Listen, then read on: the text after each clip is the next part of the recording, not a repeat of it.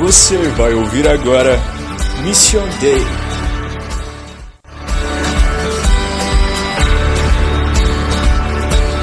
Vivo hoje, estou aqui, pois Ele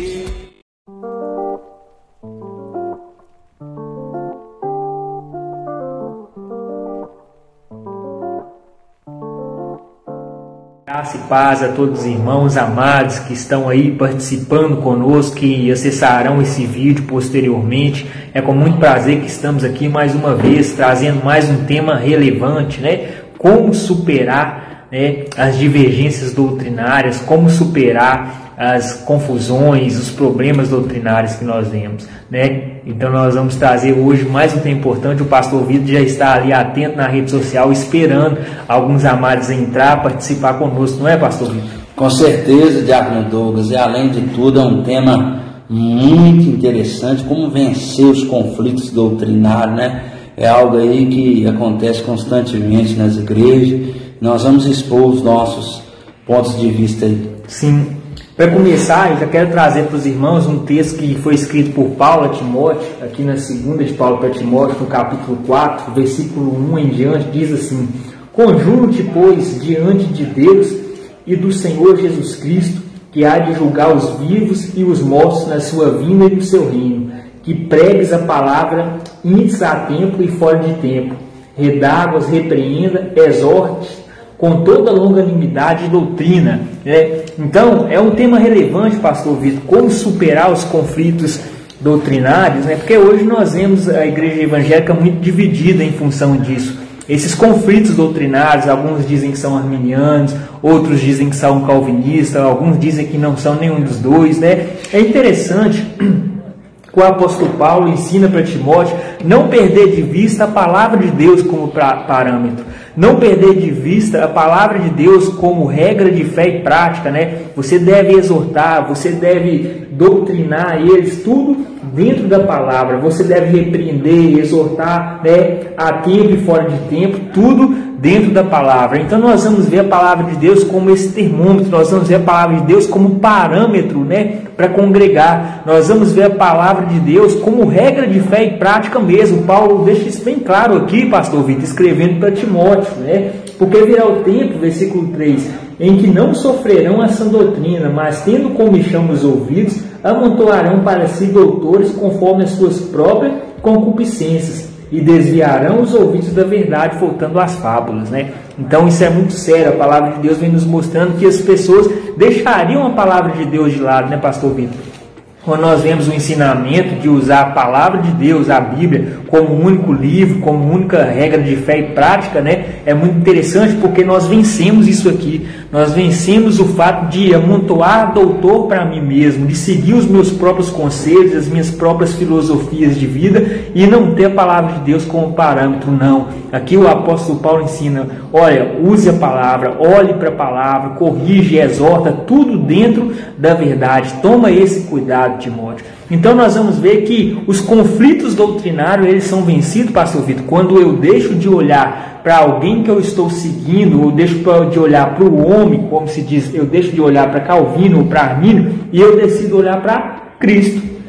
Quando eu deixo de olhar para Apolo ou para Paulo, né, mesmo Paulo já é um pouco complicado dizer, porque ele diz: Eu sei meus imitadores, assim como eu sou de Cristo. Né? Então ele nos ensina todo o tempo a olhar para a palavra de Deus, sendo Cristo a própria palavra, não é isso, pastor Vitor? Com certeza, Diácono Douglas, nós temos que entender que o conflito, a questão de doutrina é algo que costuma acontecer dentro das diferentes denominações e nós temos que ver aquele nosso irmão que tem uma opinião acerca de algum assunto diferente da minha, que eu devo respeitar a opinião dele, eu devo buscar também entender a forma que ele enxerga essa questão doutrinária e não vê-lo como meu inimigo. Nós vemos que muitas das vezes a internet é um lugar dessas disputas. Eu sou arminiano, eu sou calvinista, e fica aquela contenda, né? E nós vemos que a própria palavra nos orienta acerca disso. O apóstolo Paulo me escreve a ti dizendo: Mas não entre em questões loucas, genealogias e contenda, e nos debates acerca da lei, porque são coisas inúteis e vãs. Às vezes a gente fica discutindo a questão, vamos colocar aqui, por exemplo, do batismo, do pseudo-batismo, né? que é o batismo de criança. Algumas igrejas fazem o batismo de criança, essas igrejas históricas, por exemplo, e, e aqueles que acreditam que a pessoa tem que estar numa fase numa faixa etária adulta, com uma certa idade, e às vezes as pessoas elas ficam se vendo como inimigo né, a respeito disso, como se a outra não fosse é, certa, como você fosse certo. Nós temos que entender que o importante é nós sermos salvos, independente dessas questões essas questões doutrinárias. O importante é nós estarmos unidos em Cristo. O importante é nós buscarmos a Deus, porque a palavra de Deus ela, ela tem somente uma interpretação e várias aplicações. Eu posso pegar um texto de Arnold Douglas e pregar, ler o texto e aplicar de maneira diferente o mesmo texto que você pregou, e eu posso fazer aplicações diferentes, mas a interpretação é uma só. Por isso que nós temos que recorrer à palavra. A, a palavra é a autoridade suprema. E toda doutrina, toda questão de doutrina, ela tem que vir da palavra, ela tem que proceder da palavra, e não do homem. Não que eu fui no monte, Deus me deu uma revelação, que agora a igreja tem que ser assim. Não tem que vir da palavra, tem que sair da escritura sagrada, porque é a escritura, somente a escritura que é a nossa regra de fé e prática. Deus tem compromisso com a sua palavra. O Senhor Jesus diz: são elas que testificam de mim, e julgais conter nelas a vida eterna. Então nós devemos sempre, em uma questão doutrinária, de Douglas, nos recorrer, nos recorrer à palavra e buscar dentro da própria Bíblia, que é a primeira regra da hermenêutica, que é a Bíblia interpreta a Bíblia, né? Estou com dificuldade para falar. Mas é isso. então a Bíblia, ela interpreta a Bíblia. Essa é a regra número um. Então, se eu tenho uma divergência doutrinária com o meu pastor, com o meu líder, eu não vou sair queimando ele falando para todo mundo está errado. Tá... Não, eu tenho que chegar nele, eu tenho que conversar e mostrar o meu ponto de vista e buscar na escritura a minha afirmação, a minha tese, defender aquilo que eu acredito dentro da palavra. Não é isso, Diácono Douglas? Exatamente, pastor Vitor. Esse é o problema, né? Porque na semana passada nós falamos aqui como vencer ou como superar os conflitos pessoais. Né? Nós vemos hoje como superar os conflitos doutrinários.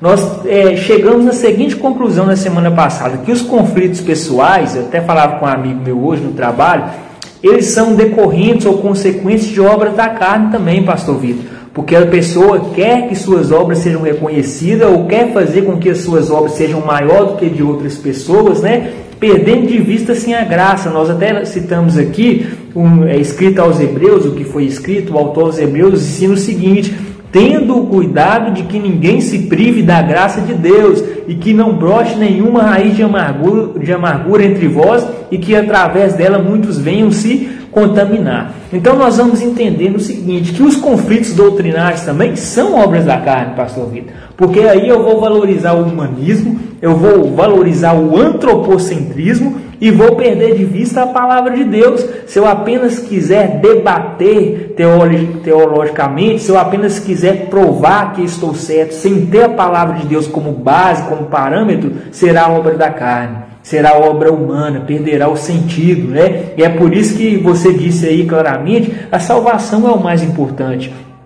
porque ela nos leva a viver uma prática cristã. Né? A prática cristã ela é muito mais importante do que o fato de ficar discutindo teologicamente quem está certo ou quem está errado, né, Pastor Vitor? E nós vamos entender o seguinte: eu até tenho alguns amigos, por exemplo, você é de uma igreja pentecostal, sou de uma igreja mais tradicional, mas a gente está muito certo porque a gente entende que Cristo deve ser a nossa base, a gente entende que Cristo deve ser o nosso fundamento. Eu tenho outros amigos também que eu me reúno com eles todas as sexta-feira, né, exceto alguns casos. Nós reunimos toda semana, toda sexta-feira, para falar sobre a palavra de Deus. São todos de igreja pentecostal, pastor Vitor. E nós não entramos em divergência eu sendo uma igreja mais tradicional. Porque nós entendemos que a palavra de Deus é, sobretudo, a mais importante. Nós entendemos o que Paulo diz que Paulo plantou, Apolo regou, mas quem deu o crescimento foi Cristo. E Paulo diz: tanto o que planta quanto o que rega não é nada, mas Deus que é, porque é Ele que dá o crescimento. Então nós vamos entendendo que nós devemos estar alicerçados em Deus. Você citou aí Evangelho de João, capítulo 5, versículo 39. Examinai as Escrituras, porque cuidais ter nelas a vida eterna, e são elas que testificam de mim. É. Então a palavra de Deus, ela deve sobretudo ser levada em consideração. Eu não posso ficar simplesmente olhando para Lutero, olhando para Calvino, olhando para Arminio. São importantes, é lógico, mas por que são? Porque levaram em consideração a palavra de Deus, porque olharam para a palavra de Deus e querem seguir o exemplo. É isso que eu, que eu converso com alguns colegas meus de vez em quando, da igreja também pentecostal, é nós chegamos na seguinte conclusão: que essas pessoas, esses caras, eles não se levantaram com o intuito, pastor de rivalizar um com o outro de debater um com o outro no sentido de brigar, de criar um partido. Não. Eles se levantaram levando em consideração sempre a palavra de Deus. Estuda a história de Calvino, que veremos o quanto ele foi importante para sistematizar a teologia, ao invés de ficar brigando, debatendo com Arminio. É verdade, quando nós olhamos por esse parâmetro, nós vemos a importância né, de Calvino, de Lutero, de Zwingli, até mesmo de, de John Wesley. São tantas pessoas que contribuíram para a propagação do Evangelho. Nós vemos John Wesley na Igreja Metodista, nós vemos ali os missionários suecos que fundaram a Assembleia de Deus. É interessante nós olharmos, sim, mas há algumas questões doutrinárias que nós devemos pontuar aqui, Diácono Douglas, principalmente a respeito da igreja. Eu estou congregando em um lugar, em uma igreja pentecostal, um exemplo, eu não concordo, eu não acredito é, em línguas estranhas, eu não acredito em dons espirituais. O que, que eu vou fazer? Eu vou ficar nessa igreja? Não, você não vai ficar nessa igreja. Você não pode ficar numa igreja onde você não concorda, onde você não compartilha daquilo que é pregado naquele lugar. Se você fica lá na igreja ouvindo e não acredita e, e se sente incomodado com esse tipo de, de, manifestação do Espírito, você deve buscar um lugar de acordo com aquilo que você crê. É por isso que toda igreja, né, na maioria delas, elas possuem, Diácono Douglas, uma confissão de fé. Exatamente isso, uma confissão de fé. E dentro da confissão de fé, você vai ver se você acredita naquilo que a igreja acredita. Esse é o momento. Se você está numa igreja que não tem uma confissão de fé, aí é, é preocupante, né, Diácono Douglas? Sim. Mas é bom você conversar com o pastor, perguntar o que, que ele acredita, se ele acredita no arrebatamento, se ele acredita no Espírito Santo, se ele é continuista, se ele é sensacionista, é, se ele é calvinista, se ele é arminiano. Essas questões, elas são importantes porque muitas das vezes a gente está muito tempo na igreja e, não compartilha daquilo que é pregado na igreja. Que sentido faz, Diácono Douglas, eu convidar alguém para ir na minha igreja se eu não compartilho daquilo que a minha igreja prega? Não faz sentido. Então, quando acontece esse tipo de situação, como nós colocamos aqui, primeiro vamos pontuar, se você está numa igreja que a doutrina, né? Se o, há um conflito de doutrina e você não concorda, opte por uma igreja que você vai se dar bens, que você concorda, vamos, vamos colocar. O Diácono Douglas ele faz parte de uma igreja tradicional eu da igreja carismática. O diácono Douglas, na sua igreja, na sua denominação, eles fazem um batismo de criança. Né? Ele tem ali os seus motivos, se você procurar, ele vai mostrar ao céu alguns versículos bíblicos, e da mesma forma eu penso diferente. Né? Eu não acredito no pseudo-batismo, mas no batismo por confissão, por consciência. Né? E isso não nos separa, porque o que nos une é maior do que o que nos separa, né? do que essas questões teológicas. O importante é que, assim como eu, ele crê que Jesus é suficiente Salvador. Né? Ele tem Jesus como Senhor da vida dele, assim como eu. Então nós vemos que o que nos une é muito maior. Então nós devemos sim pontuar algumas situações, principalmente acerca de estar em um lugar em que eu não concordo com aquilo que é pregado.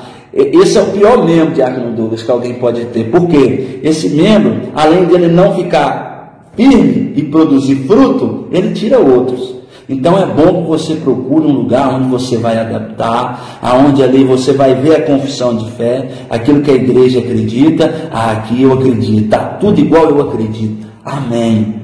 Amém. Então fique aí, né? É melhor do que você ficar num lugar onde você não compartilha da doutrina e você não tem a comunhão de fato naquela igreja. Pois os valores que ali é pregado são contra aquilo que você acredita. A palavra do Senhor ela nos orienta em Provérbios 18, 13. Aquele que responde antes de ouvir comete insensatez e passa vergonha. Então é bom você ouvir o seu pastor, é bom você ver a confissão de fé, é bom você ver aquilo que a igreja prega, o que a igreja acredita. A igreja acredita em voto, em dízimo, em oferta. Ouve, não se apressa para falar, não, não seja insensato, não, não passe vergonha. Né? Eu vejo que muitas pessoas, Diácono Douglas, é, elas saem de uma igreja imediatamente uma e outra.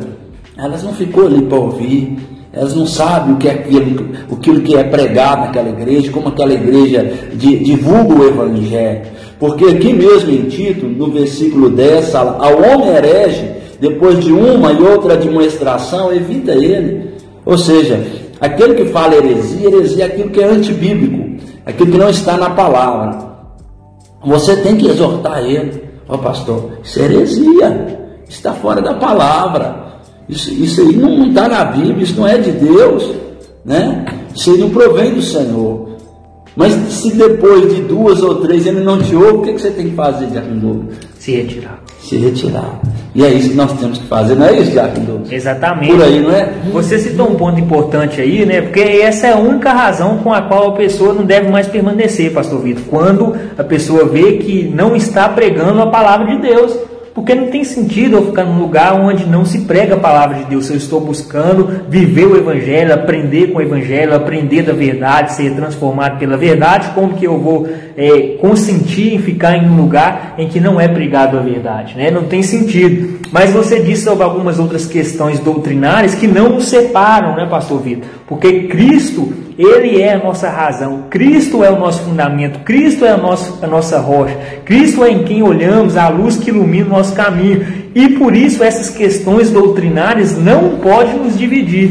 Né? É como eu falei já, você tem outros amigos que são de igreja diferente, crê até algumas coisas diferentes, questões teológicas, mas isso, muito pelo contrário, nos une porque nós aprendemos uns com os outros. Né? Nós vamos parando para ouvir uns aos outros, como você disse, às vezes a pessoa não para para ouvir, e esse é um problema constante. É, então a palavra de Deus, é, o Espírito Santo, pastor Vitor, a prática cristã, a busca de aprender com a palavra, a busca de oração, viver em oração, falar com Deus, viver a prática cristã, evangelizar de fato, né, fazer missões, é muito mais importante do que de ficar discordando e viver em função de ficar vivendo em discussões teológicas simplesmente para mostrar que eu estou certo. Fato é que a palavra de Deus é quem é sempre certa, né? A ela sim nós devemos ouvir.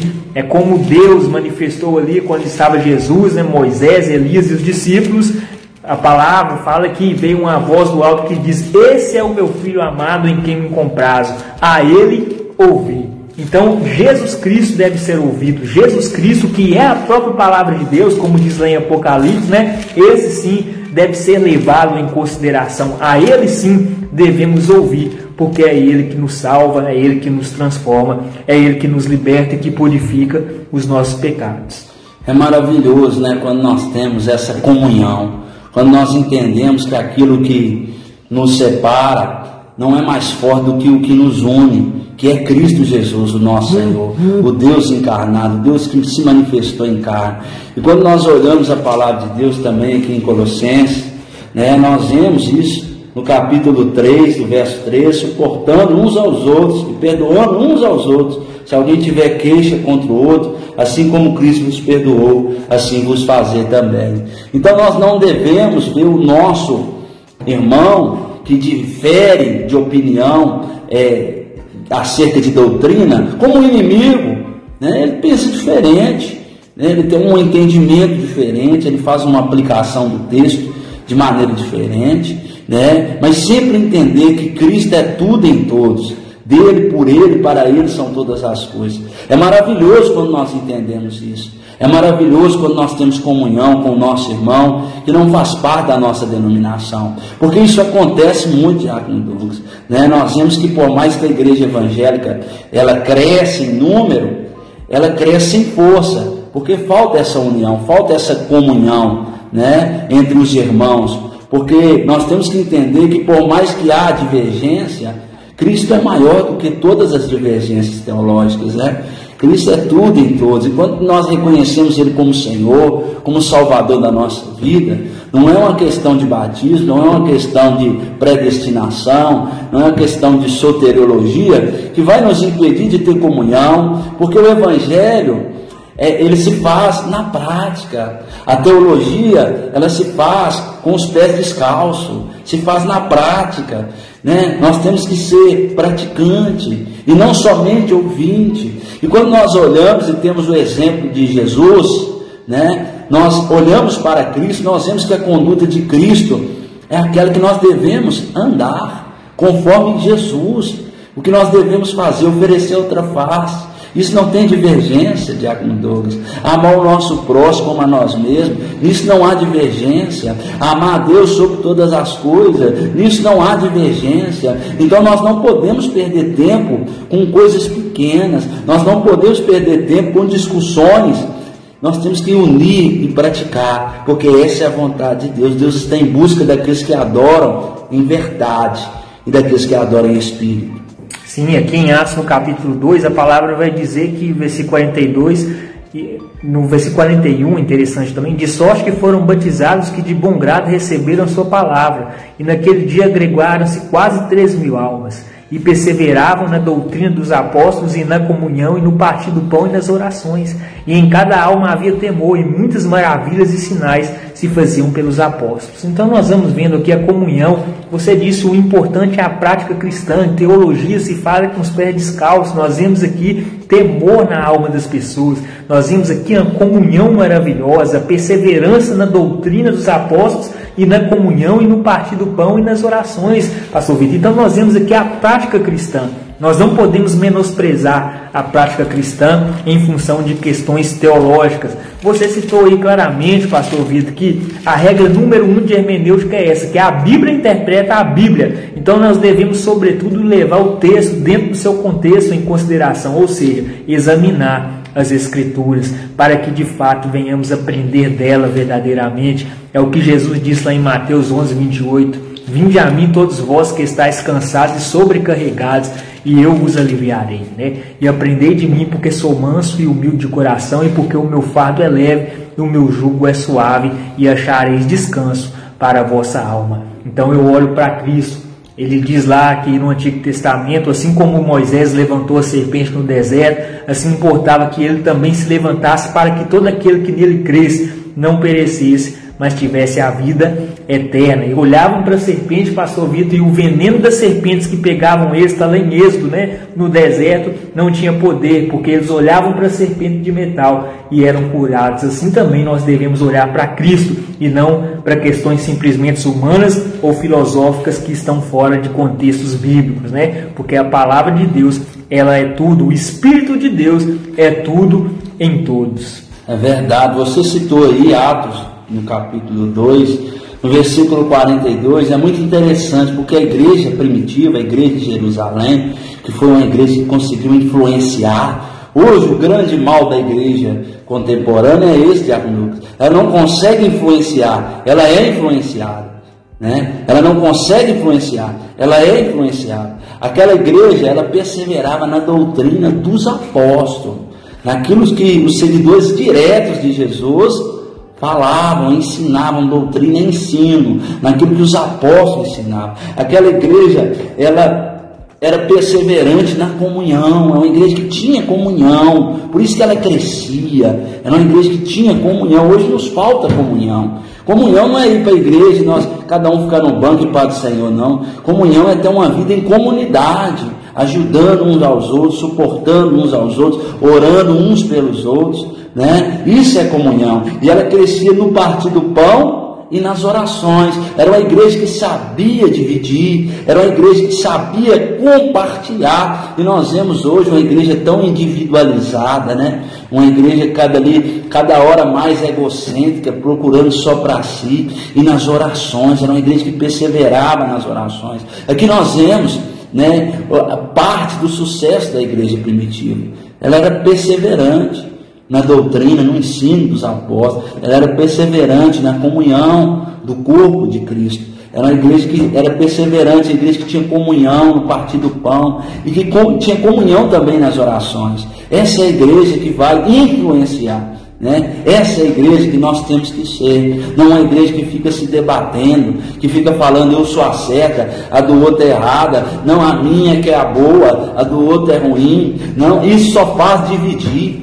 E essa estratégia de Douglas, de Satanás, essa é a estratégia do inimigo das nossas almas, dividir para conquistar, não é verdade? Então nós temos que nos unir, não nos dividir. Nós não podemos citar porque a igreja final que vai ser arrebatada é a igreja espiritual, não é a igreja de concreto cimento, é a igreja que Cristo conhece. Né? Você pode fazer parte de uma igreja né? de que tem placa e não fazer parte da igreja espiritual. Mas você pode também fazer parte de uma igreja que tem placa e com certeza fazer parte da igreja espiritual. É interessante quando nós olhamos dessa forma de Douglas o Evangelho, porque nós vemos que Jesus é, ele é tudo em todos, as ovelhas são dele, né? O, o altar é dele, a palavra é dele, e é ele que é o dono de todas as coisas, Senhor de todas as coisas. Então, quando nós entendemos isso, quando nós buscamos primeiro o reino de Deus e a sua justiça, nós temos mais comunhão. E nós não, não, não ficamos presos nessa questão de mostrar que eu estou certo e que o outro está errado. Às vezes não existe nem certo nem errado. São pontos de vista diferentes. Não significa que ele está certo ou que ele está errado. Por isso que nós devemos, em certa situação, se você está numa igreja e você não concorda, que tem um conflito doutrinário com aquilo que você pensa, você não, não precisa ficar. Sai dela. Vai numa igreja que você se sente ali confortado, que você crê na doutrina. Não na igreja que você sente bem, né? Porque essa também é uma coisa que coloca muito, Diácono. O importante é ser feliz. Não é assim, né? Às vezes você não se sente bem na igreja porque ela está te mostrando algo que está errado na sua vida, dentro da palavra, você não vai sentir bem enquanto você não mudar, né? Mas você buscar uma igreja que, que, que prega o que você crê, conforme você entende da palavra, mas primeiramente estuda a palavra, lê a Bíblia, seja é, como o Salmo primeiro diz, medita nela de dia e de noite, seja como uma árvore plantada junto ao ribeiro. É isso que Deus quer de nós, que nós meditamos nessa palavra, que nós examinamos essa palavra. Aí sim nós podemos dar opinião acerca daquilo que eu creio e daquilo que eu não creio. Exatamente, né? Você disse aí, Jesus é tudo porque dele, por ele e para ele são todas as coisas. É importante também que Cristo é a chave interpretativa né, de toda a Escritura. Então, se alguém chegar para mim e perguntar em qual igreja eu devo congregar, em qual teologia eu devo crer, eu, eu digo, respondo: você deve congregar na igreja que pregue a palavra de Deus e crer na teologia que mostra a palavra de Deus, sobretudo que mostra o texto dentro do seu contexto, né? Você precisa ler, examinar as escrituras para ter nela a vida eterna. Que Deus abençoe você, que o Espírito Santo venha revestir você de entendimento e força, assim como a nós também, para que venhamos aprender e crescermos juntos na graça e no conhecimento de nosso Senhor Jesus Cristo. Deus abençoe a paz do Senhor Jesus.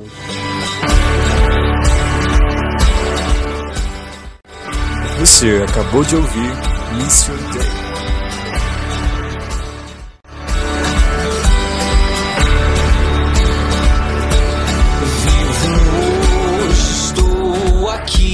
Pois ele